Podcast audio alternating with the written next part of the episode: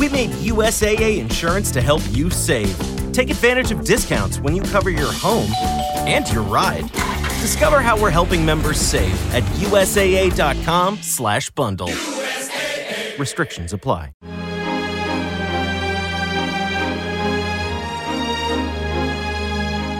Circolo culturale tolkieniano di Paolo Nardi. Curiosità e approfondimenti sul mondo narrativo del creatore del Signore degli Anelli, su libri e film fantastici significativi per il nostro tempo.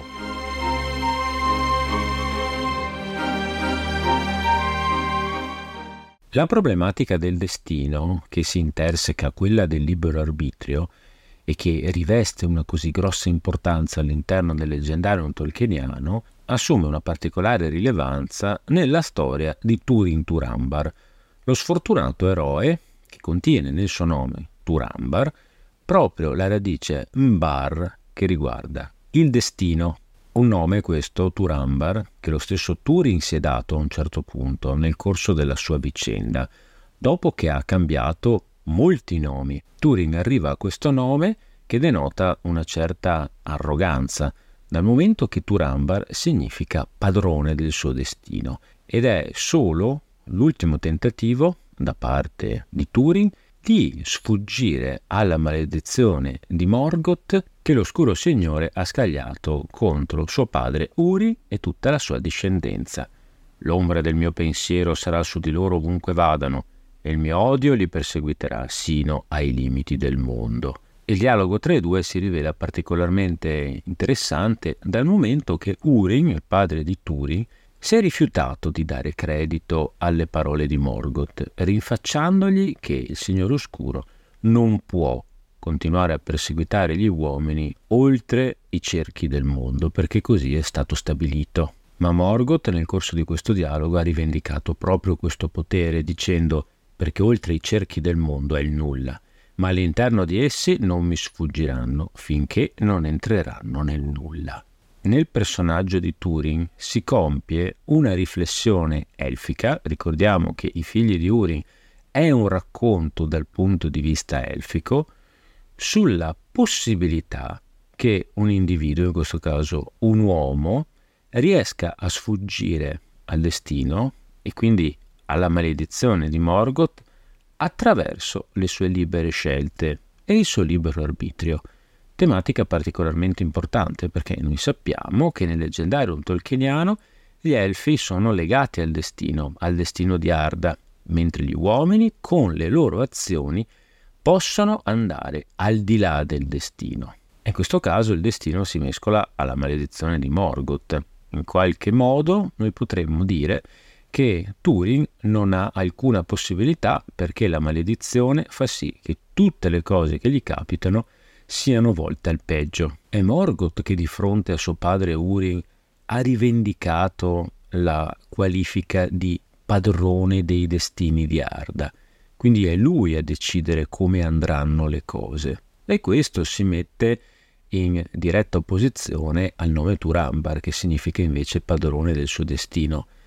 Chi è padrone del suo destino? Turing, che rivendica questa possibilità in quanto uomo, che quindi può sfuggire al destino e alla maledizione di Morgoth, oppure Morgoth, che è il vero signore e padrone dei destini di Arda, del mondo. Questo non ci verrà mai spiegato all'interno del testo, sia all'interno del Silmarillion sia all'interno dei figli di Urin. Anzi, questa maledizione accompagnerà Turing per tutto il corso della sua vita ma in realtà Tolkien è talmente raffinato e complesso da riuscire a intrecciare sempre queste due tematiche della maledizione, quindi del destino, e il libero arbitrio, tanto che non riusciamo mai a capire dove finisce uno e comincia l'altro. In fondo Morgoth è veramente il padrone dei destini di Arda, dal momento che tutto il mondo Arda è l'anello di Morgoth, in quanto Morgoth ha disperso parte della sua essenza nella materia prima di cui è fatto il mondo. Tuttavia, ogni scelta di Turing è dettata dall'orgoglio e dalla superbia. Fato e libero arbitrio si mescolano continuamente, generando una tensione che risulta a tutti gli effetti irrisolta nella narrazione. E quindi ci vengono lanciate delle suggestioni, delle domande a cui non abbiamo una risposta esplicita. Fino a che punto Morgoth può opporre la sua maledizione al destino stabilito da Eru all'inizio dei tempi? Cioè fino a che punto Morgoth può cambiare i piani del creatore? E fino a che punto Turing, che è un uomo, può cambiare il destino e quindi la maledizione? Tanto più che in tutta la narrazione Turing non è semplicemente un pupazzo mosso da Morgoth, ma è una persona a tutti gli effetti, mosso da spinte contrapposte, la cui caduta è causata da tutta una serie di decisioni sbagliate prese per superbia, ostinazione, rifiuto di accettare consigli, avvertimenti, perdono e profezie. Insomma, Turing capitola sia per effetto della maledizione di Morgoth, sia per conseguenza delle proprie scelte, sempre sbagliate. All'interno dei figli di Uring il problema del destino è particolarmente sentito, avvertito da Turing sin da bambino, quando in seguito alla morte della sorellina Lalait per causa di una pestilenza mandata dal signor oscuro Morgoth, Turing chiede che cos'è il destino al suo amico Sador, detto Labadel, uno dei servitori della sua casa. Tra l'altro Sador falegname zoppo, che è rimasto zoppo per un'apparente casualità. Anche di questo non abbiamo una risposta. Ha sbagliato lui oppure è stato un caso che è rimasto zoppo? Sador non gli fornisce nessuna risposta diretta, ma gli risponde molto semplicemente. Quanto a quello degli uomini, il destino, come tutti possiamo notare, Ben presto noi ci stanchiamo e moriamo, e per sventura molti trovano la morte persino prima del tempo. Gli elfi invece non si stancano e non muoiono, se non per grandi ferite. Da ferite e dolori che distruggerebbero gli uomini, essi possono guarire. E v'è dice che anche quando i loro corpi sono corrotti, essi ritornano. Non così noi. Questo è un altro dei modi per affrontare la differenza fondamentale tra elfi e uomini che troviamo all'interno del leggendario tolkieniano.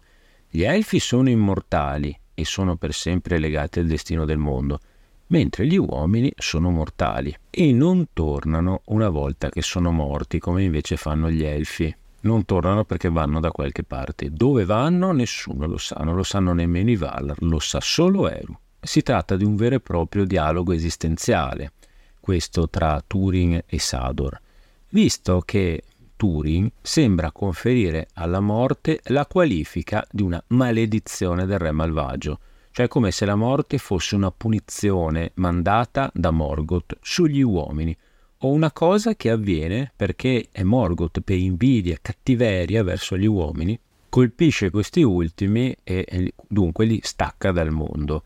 Ed è esattamente la stessa cosa che troviamo nel racconto di Adanel, una vecchia antica tradizione umana che dice che la morte è entrata nel mondo come punizione per una colpa degli uomini che all'alba dei tempi hanno abbandonato il culto di Eru per adorare Morgoth. Quindi gli uomini che erano immortali come gli elfi sono caduti in uno stato di immortalità. Ma anche questo, noi sappiamo, è solo un inganno una tradizione sbagliata, erronea, perché va contro il racconto della creazione che troviamo nella Inulindale. La morte non è semplicemente una punizione per un peccato originale degli uomini, ma è proprio il risultato della diretta volontà di Eru, che ha deciso proprio così, cioè gli uomini devono morire perché il loro spirito andrà da qualche altra parte. Una volta cresciuto, Turing si trova alla corte di Re Tingol del Doriath, e qui si scontra con un elfo, Cyrus, che lo insulta pesantemente e provoca la reazione sdegnata di Turing, che si sente ferito nell'orgoglio perché Cyrus tocca la sua famiglia, un tema a cui Turing è particolarmente sensibile, e il nostro eroe getta contro Cyrus una coppa che lo ferisce. Il saggio Mablung, uno degli elfi della corte del Doriath, riconosce che questo particolare accadimento si è verificato perché è sopraggiunta un'ombra proveniente dal nord mandata dallo stesso Morgoth. È sempre una mescolanza di caso e maledizione che spinge l'azione verso il dramma. Quando Cyrus tende un'imboscata a Turing per vendicarsi e cerca di ammazzarlo con le sue armi, Turing ha la meglio e poi per trovare la sua personale vendetta fa spogliare Cyrus e comincia a inseguirlo per tutta la foresta punzecchiandogli il fondoschiena con la spada.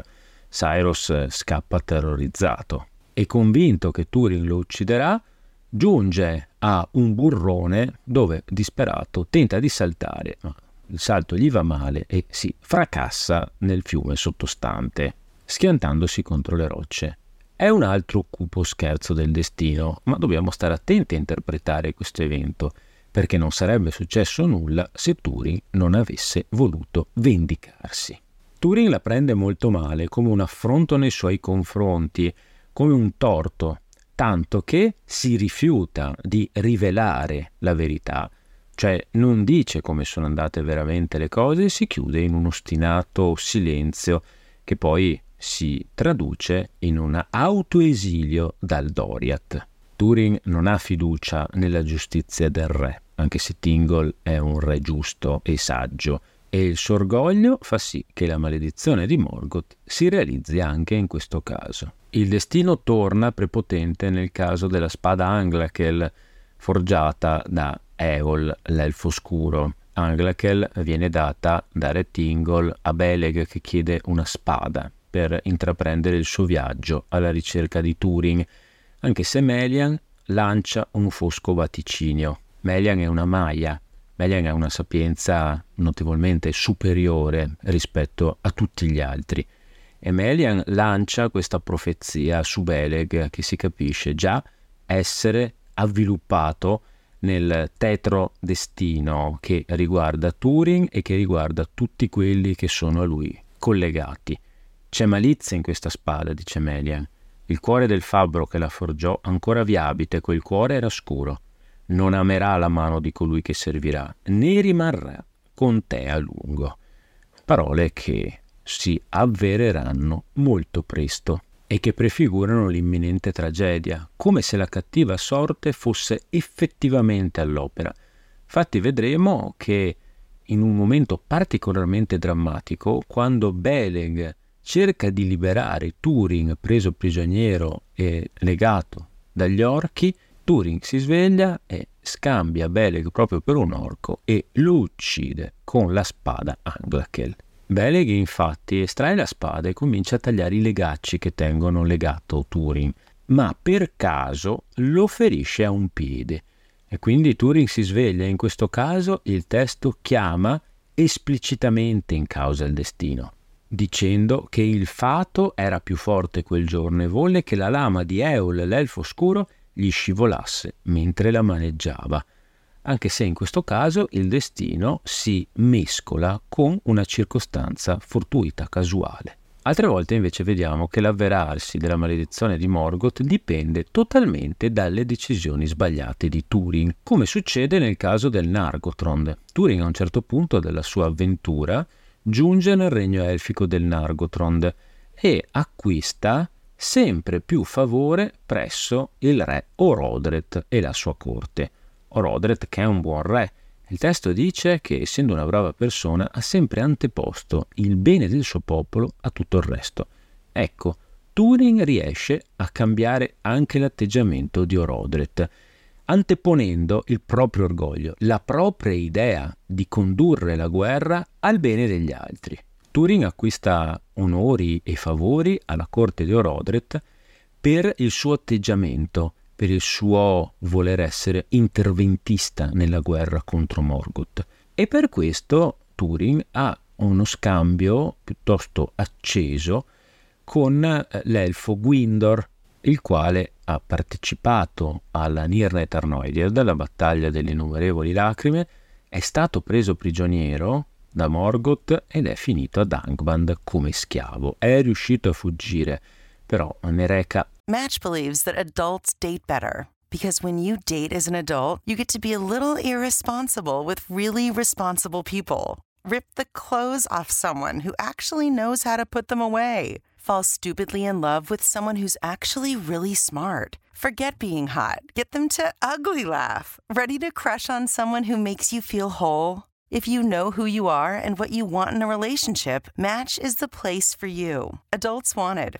Download the Match app today. Ancora i segni sul suo corpo e soprattutto sul suo animo. Gwindor sa che il potere di Morgoth è troppo forte, troppo potente perché elfi e uomini, che sono delle creature, possano pensare di sconfiggerlo. E per questo elfi e uomini non possono fare altro che aspettare che ci pensino i Valar. Lo dice esplicitamente. Ormai solo nel segreto risiede la speranza, finché non giungano i Valar.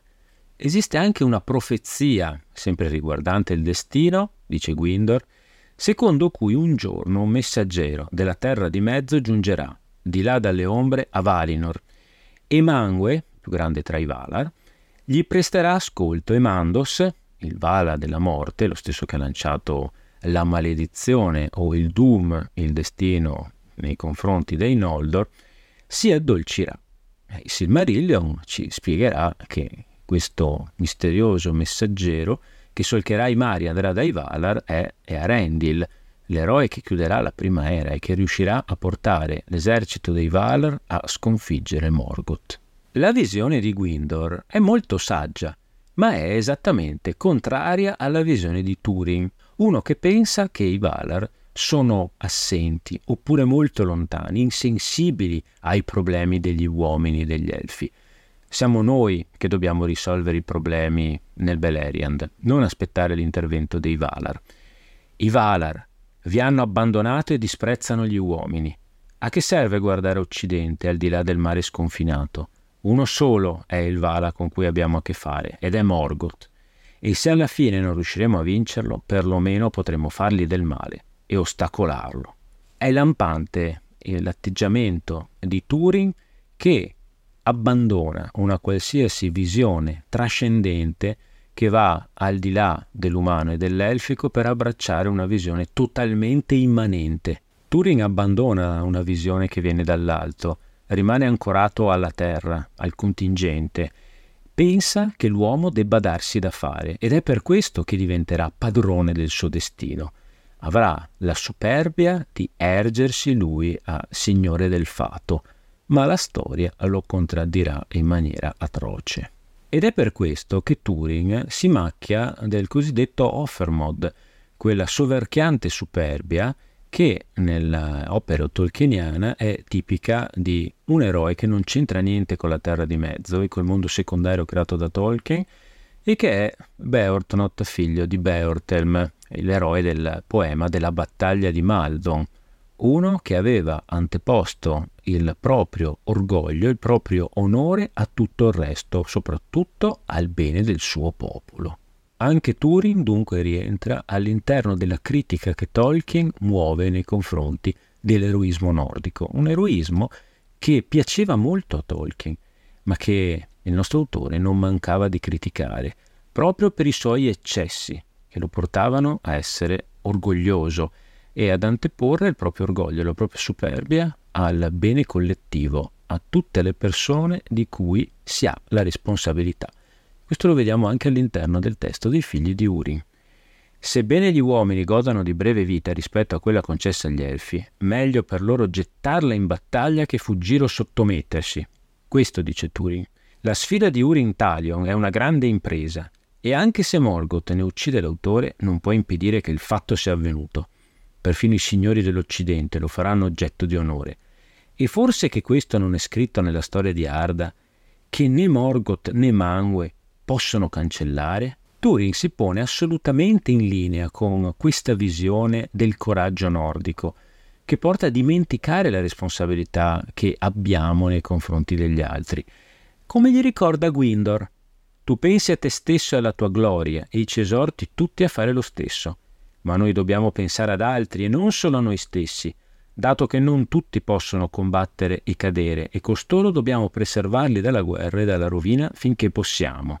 È la stessa critica che Tolkien muoverà a questa etica del coraggio anche nel Signore degli Anelli, con particolare riferimento ad alcuni personaggi come Theoden, Eomer, Boromir, che pensano di poter conseguire la bella morte sul campo di battaglia. Anzi, non solo pensano di poterla conseguire, ma anzi questa è la prima scelta.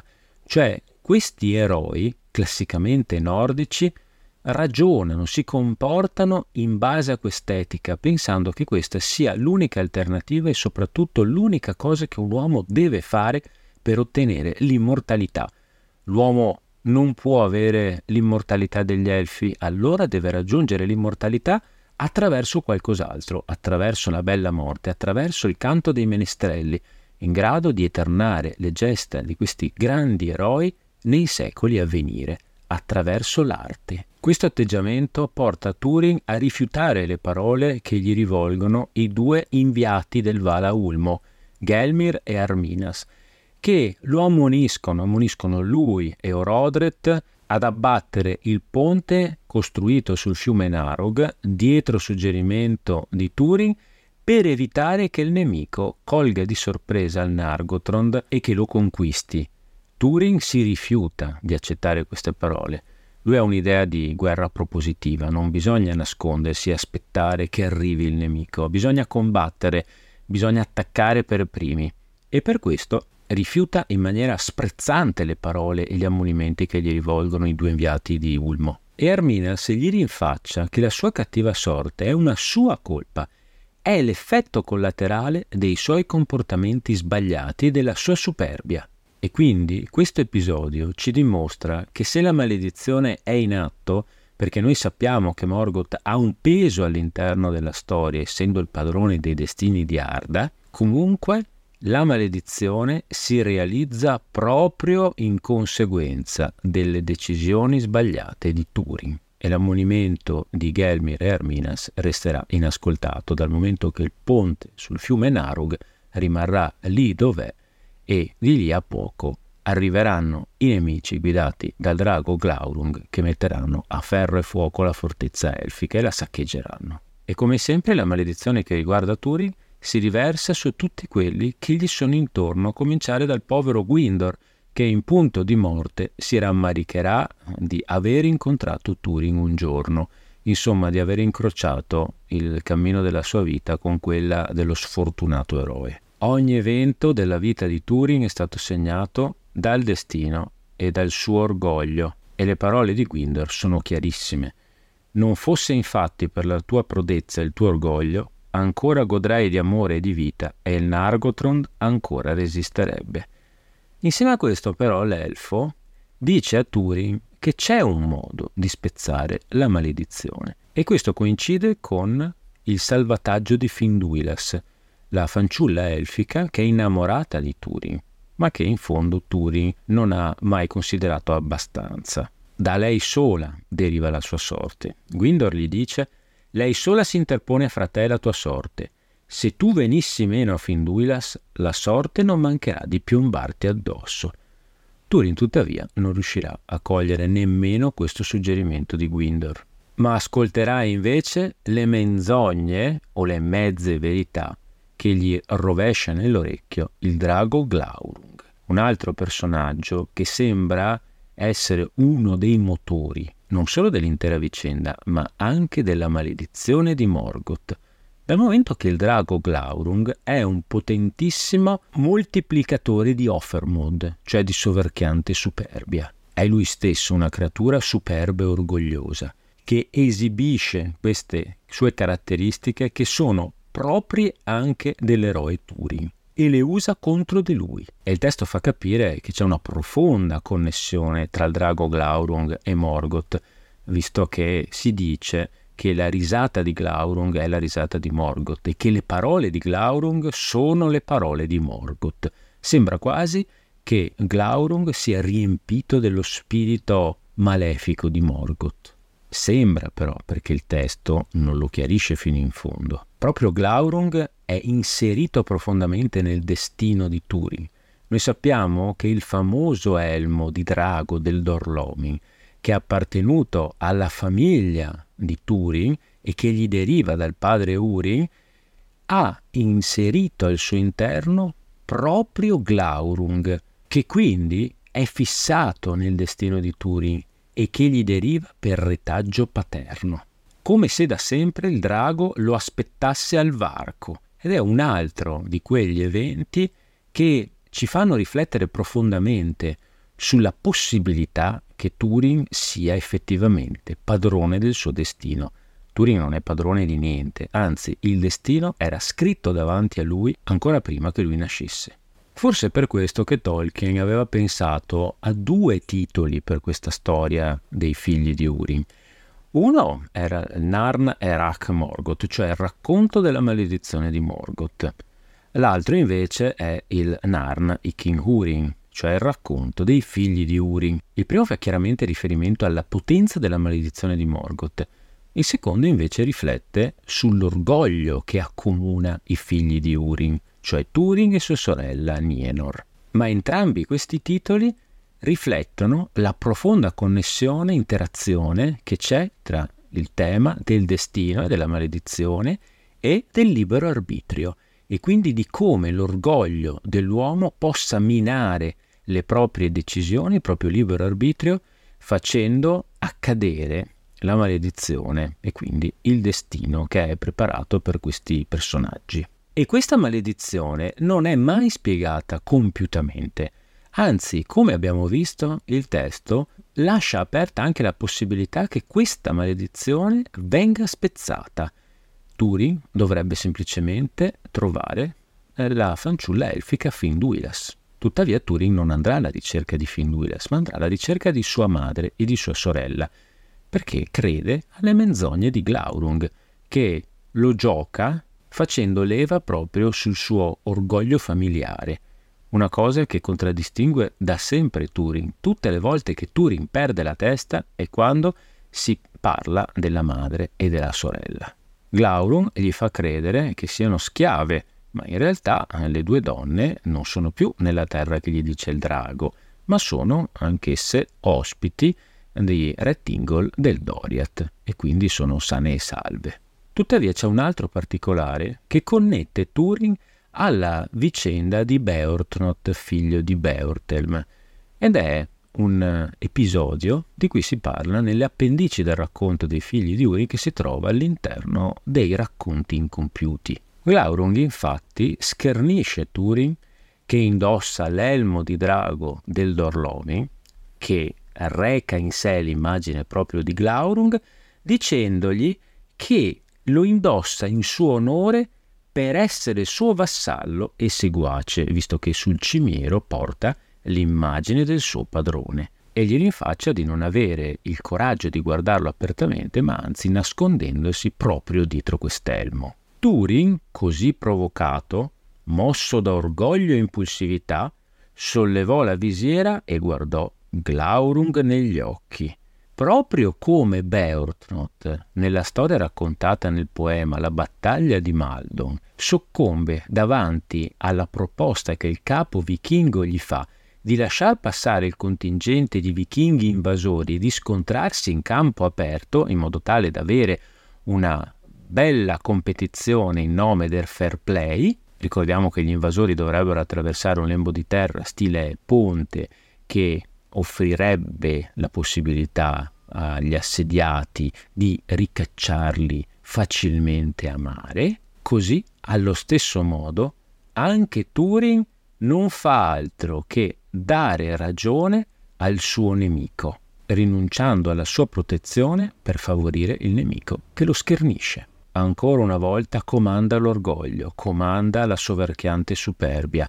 Tutte le decisioni di Turing sono sbagliate proprio perché partono da questo orgoglio che non tiene conto degli altri, ma mette al primo posto solo il coraggio personale. E così facendo, Turing offre il fianco alla maledizione di Morgoth, che si realizza proprio grazie alle decisioni sbagliate del nostro eroe.